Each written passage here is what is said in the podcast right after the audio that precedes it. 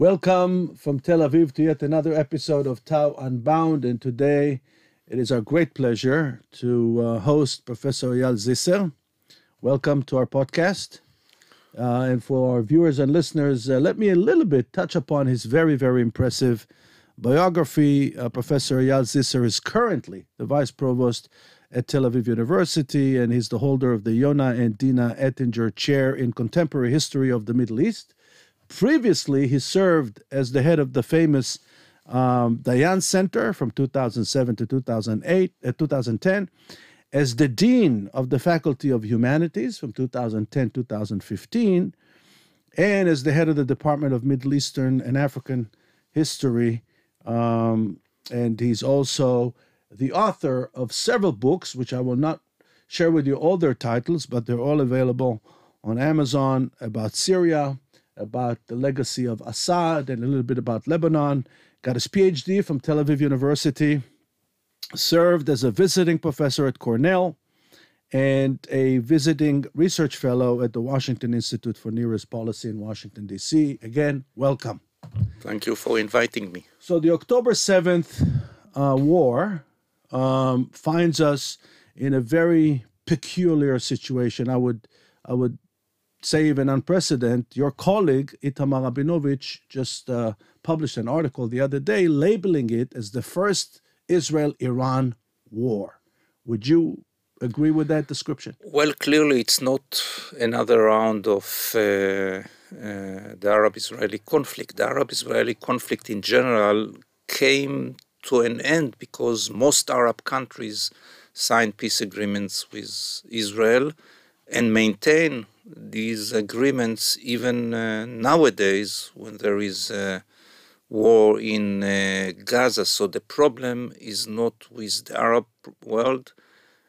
It's not even with the Palestinians. The PA, we can uh, criticize it for not condemning Hamas, but the message from Ramallah, we recognize the right of Israel to exist. We want to live in peace with the Israelis. So, so it's Hamas. And when we speak about Hamas, we speak about radical Islam, we speak about this trend, uh, about ISIS, and yes, also about Iran. And uh, well, actually, we uh, witnessed a war with Iran, indirect war in 2006.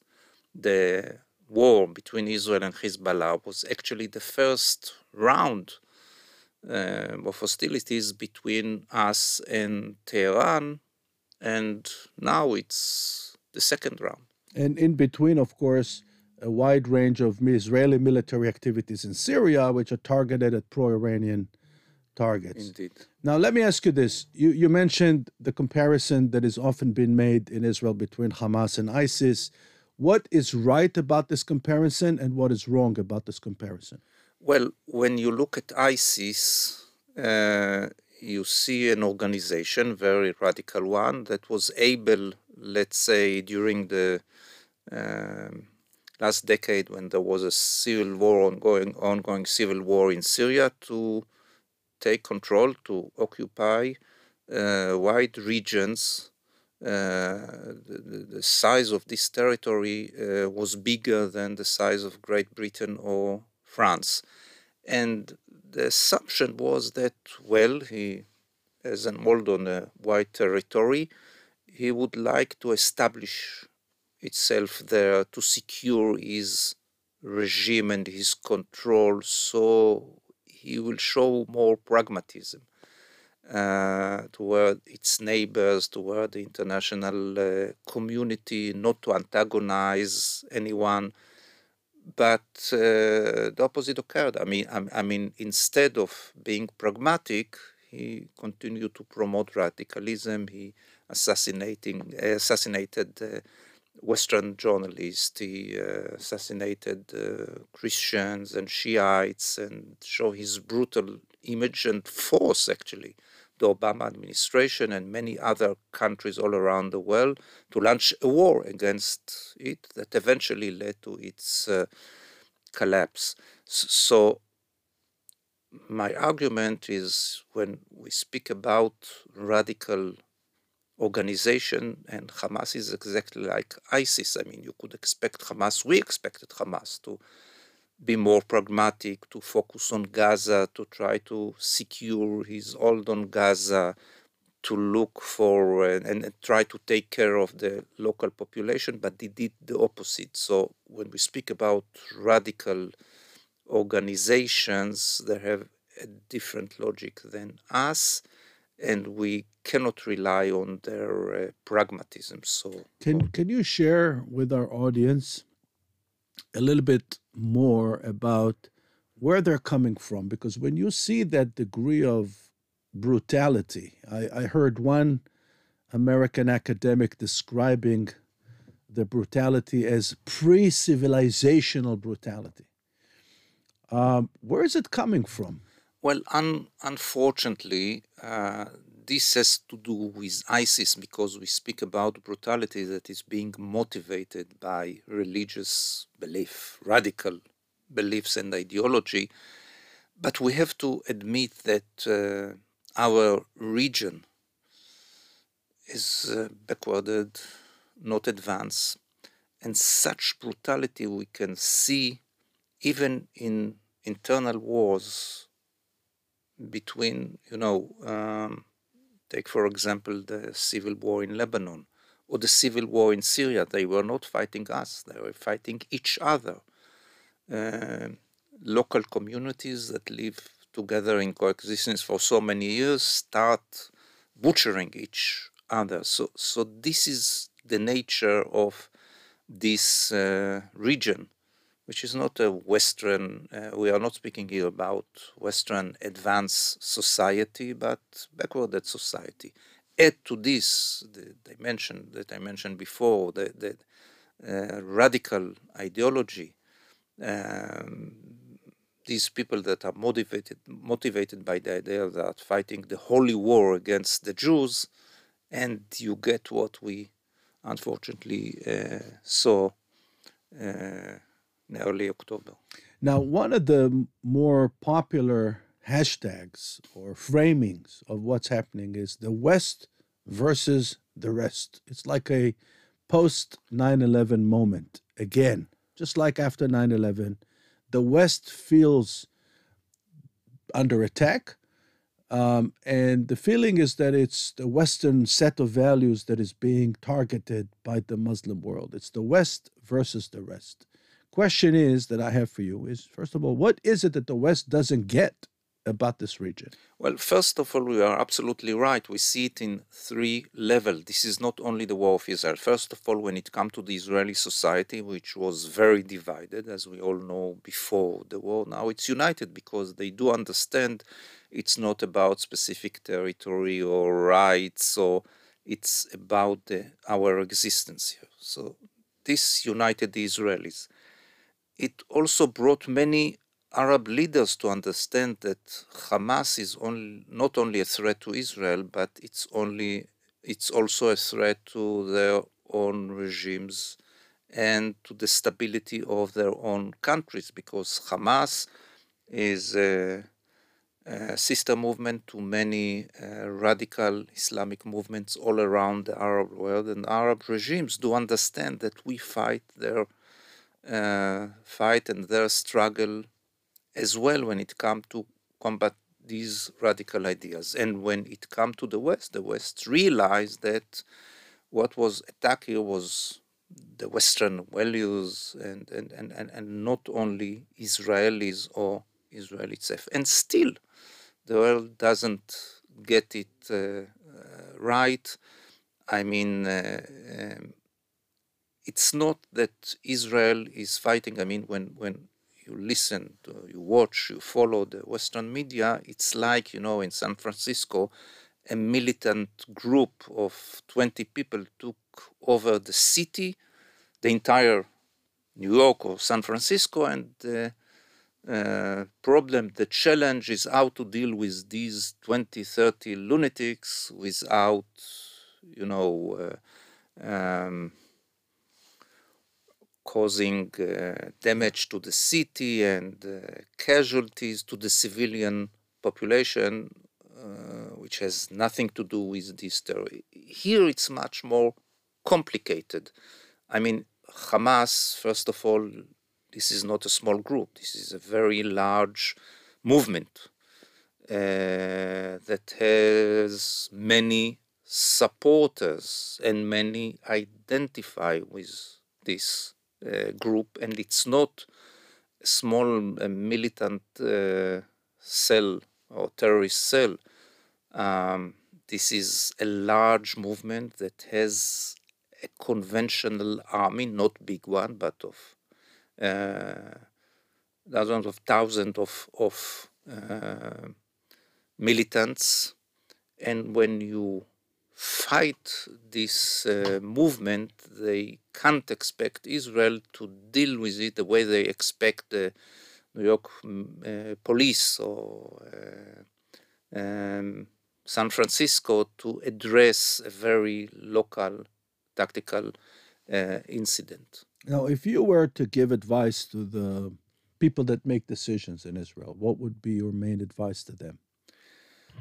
Well, we try for many years, and we didn't realize that it didn't work, but we try for many years to live in some sort of coexistence, not necessarily peaceful coexistence, but with, with Hamas. We thought that this organization is focused on Gaza, and we can reach some understanding with this organization and eventually we can ensure stability and quiet along the borders. Clearly, this is this doesn't work. It's either Israel or Hamas as a, a political uh, movement, as a regime that has full control of uh, of Gaza.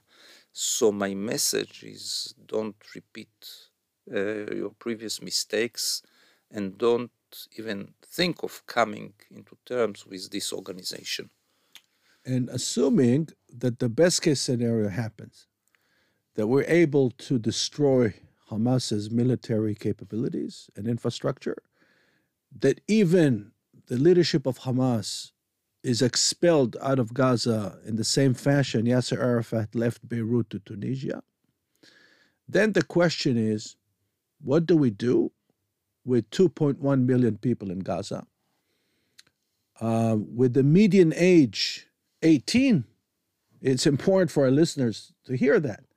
The one single largest age group in Gaza is 18 year olds. What do we do with, with them? So, first of all, you know, one of the arguments that we used to hear in the past against any Israeli action against Hamas was that it had no alternative because what was the alternative at that time? You know, people said, you know, gangs will take over Gaza. It's better to have a clear address, somebody strong that you can deter, and, but, but you can also contact and reach some understanding. It's better than having chaos, having, you know, militant, militant group that can attack you every day. And should we send our forces into Gaza, you know, send Israeli uh, soldiers to patrol in, in, in, in, the streets of Gaza, and it can cost us. But what happened two uh, weeks ago on that terrible Saturday was much uh, um, the, the cost we pay, you know, in human life is higher than, you know, uh, all of the other alternatives, I mean, we need to have, for the time being, security control over what is happening in Gaza, the same way as we have in the West Bank or Judea and Samaria. I mean, in order not to allow Hamas to come back and then discuss with our other partners. I mentioned before, many Arab countries share our concern and would like to see Gaza heading in a different direction, not under Hamas, and hopefully reach an arrangement that will satisfy our security concern. Now, I'd like to jump into the area of your expertise because some people say that there is an Iranian Iranian playbook for us that starts in Gaza, then Lebanon through Hezbollah joins in, Then the West Bank, along pro Iranian militias in Syria, join in. And then uh, Arab Israelis. So let's talk about what's happening in Syria vis a vis the Russian Iranian axis. If you can share with us the brief history of what has happened in Syria since the outbreak of the civil war. Okay, so but, but first let me say that I am not sure that the Iranians were behind what was happening in the sense that they uh, planned it and had uh, uh, knowledge about the exact details. Of course, they support Hamas. They provide it with weapon. As we know, Qatar is the one that provide money to Hamas. Uh, but I don't, don't think that the Iranian do uh, are very satisfied with, this, with what is happening and gain, you know. Uh, but, but but but I'm not sure that they were behind it. But but coming back to Syria and then uh, and then uh, Lebanon, well, you know, for many years we saw Syria as our major enemy, and indeed, even nowadays when we speak about the threat of Hamas and the threat of Hezbollah, the threat of, from Syria was much bigger because Syria had um, a very big conventional army with an impressive arsenal of chemical weapons and, and, and missiles. And this disappeared during the war that erupted in Syria from nowhere and actually destroy the Syrian state. Now, thanks to the Iranian and Russian involvement, Bashar survived. But Syria is nowadays a failed state and he has no control over his country.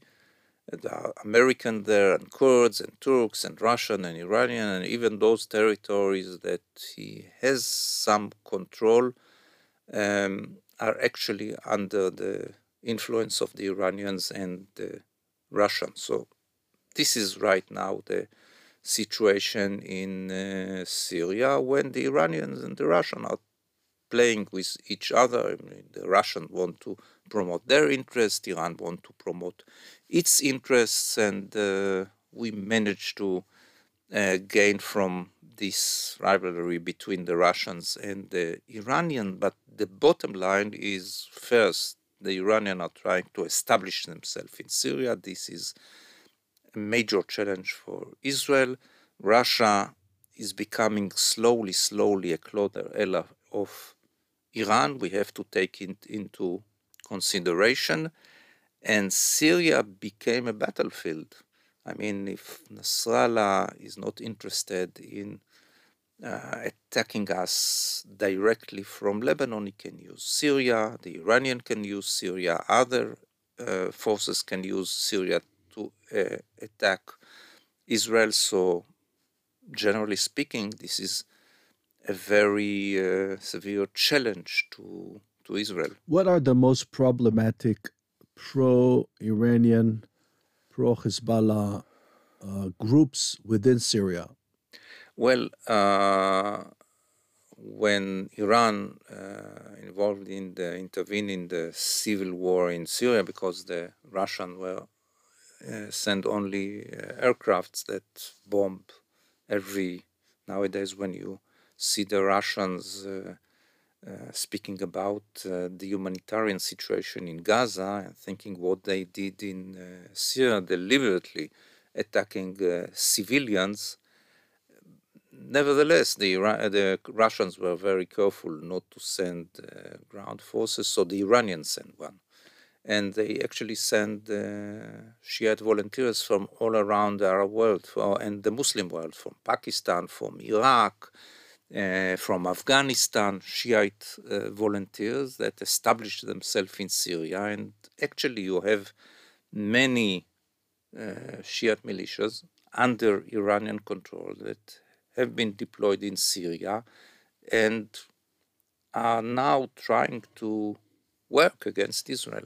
Now, in 2013, President Biden, I'm sorry, President Obama, showed a great deal of instinctive leadership. And he said, if it will be proven to me that Assad used chemical weapons against his own people, That's a red line. And when it was proven to him, he didn't do anything. He actually found a very creative way to have Congress block him from doing anything militarily. So, my question to you do you see any connection between that and the following steps the Russians took against Ukraine, first invading Crimea in 2014, and then, of course, the Russian Ukrainian war? And what's happening with the implosion of Syria today? Well, uh, clearly, Syria set a model that the Russians follow in Ukraine when it comes to uh, hitting civilian targets, but uh, also uh, ignoring the so-called famous uh, red lines put in front of them by the Americans. I mean, uh, we can understand Obama because he had no backing, not in the United States. Who care in the United States about Syria? Not in the Western world, Great Britain, uh, France. Nobody was ready to support him. He was left alone. And uh, what is more important, the army, the, the, the American uh, military forces, the army, the, state, uh, the, the um, War Department was not happy about sending troops without any clear target. This is actually the same dilemma we are facing now in Gaza. And the Americans ask us, what is actually your target? Because hitting at that time Bashar, bombing some of his uh, airfields, okay, that's a message, but it's not a clear target. If you send troops what is the goal? To occupy Syria, to rebuild Syria like you tried and failed in the effort to rebuild, uh, reconstruct Iraq and Afghanistan. So I think that the, the American administration was not at all enthusiastic about the possibility of sending uh, troops to Syria, and that's what led Obama to do nothing about this major event, and this was a signal that was uh, clearly understood by everyone in the Middle East that you don't need to take the American too seriously. Seriously. And another question, I'd like to take you even um, further back, uh, post 9 11.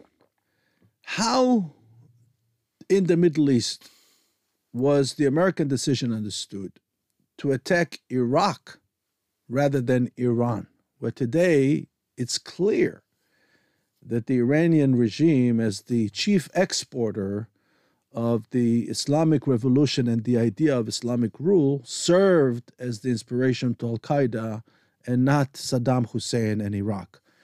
How this is being understood by well, leaders throughout the Arab world. Well, ironically, you know, when you go back and you look at Iran in 2000, Iran had two major enemies, not necessarily Israel or the United States, but to the east, the Taliban regime in Afghanistan. It's a very radical Sunni regime that promoted the idea of killing all of the Shiites. So Iran was an enemy uh, for the Taliban, and of course Iraq of Saddam Hussein. So, so Iran was contained by two uh, very strong and radical uh, regional powers. And what the Americans did, they had a very good reason for that, but on the one hand, destroy in 2001 the Taliban, and 2003 they invaded Iraq and actually free Iran of these two uh, groups. Now, as for the American dilemma, and it was also a dilemma put in front of many Israelis, and there was no clear answer because at that time we have to remember that you know Saddam Hussein was not. Uh, we, we, all remember who was Saddam Hussein, who tried desperately to uh, uh, turn Iraq into a nuclear power, use chemical weapon against uh, his enemies, uh, threaten Iraq, uh, Israel he said, uh, I would like to destroy Israel, uh, burn half of Israel. Uh, so Saddam Hussein was not uh, an easy client, and uh, at that time they thought, well, Iran seemed to be contained and not as dangerous as Saddam Hussein. And that was, as it turns out, yeah, a major mistake, a major miscalculation. Yeah. Uh, not to mention the fact that the Americans were also behind the idea of holding democratic elections in Gaza. Yeah. That produced uh, the rule of Hamas since January of 2006, and then since 2007 they kicked out and by the way, also in Iraq, that turned Iraq into a Shiite state governed by pro Iranian groups, factions inside Iraq. Which leads me to um, the day after. And again, I'm, I'm working under the assumption that somehow, somehow, Israel and the United States will be able to cripple significantly uh, Hamas military control of Gaza. Uh, what do you think are the options that Israel has the day after? The day after Hamas is taking out of the military equation, because I think we both agree that you can't kill the idea of Hamas, mm-hmm. but you can cripple their army. Uh, yes, because you destroy ISIS, I mean the, the state ISIS caliphate uh, as uh, ISIS established, but but the idea is well uh, widespread even in Europe and the United States, unfortunately. But but but but still, they don't have the mean to carry out those terrorist attacks that they used to carry out uh, uh, some years ago. So it's a dilemma that has to do with a much bigger dilemma what to do with the Palestinian problem. Because the current, or should we say the previous government, because now there is a change and there are new ministers and much more moderate, but uh, the, the, the government has an idea um, actually to annex all of those territories, Judea and Samaria, and maybe also Gaza to Israel. This is one possible uh, scenario. The other scenario is, as I mentioned before, work with the Palestinian Authority, but for the Palestinian Authority to be ready to go to, to Gaza, to take over Gaza, well, you need to give them something. And this will be an issue that should be discussed. Uh, and they already stated yes that they nothing short of Israeli recognition and Palestinian statehood will satisfy yeah, them. Yeah, of course. So unless you want to control Gaza yourself directly with presence of Israeli soldiers, you, uh, you would have to show some pragmatism. So, you know, we have a saying in Hebrew nothing good is threatening us. Hmm. It seems like Israel has bad options and then worse options. Yes, but this is always was the case with the challenges we were facing. Should we bomb the Syrian nuclear reactor in 2007? This is a bad option because it can drag us into a regional war with Syria, or should we accept the idea that Syria one day might turn uh, nuclear.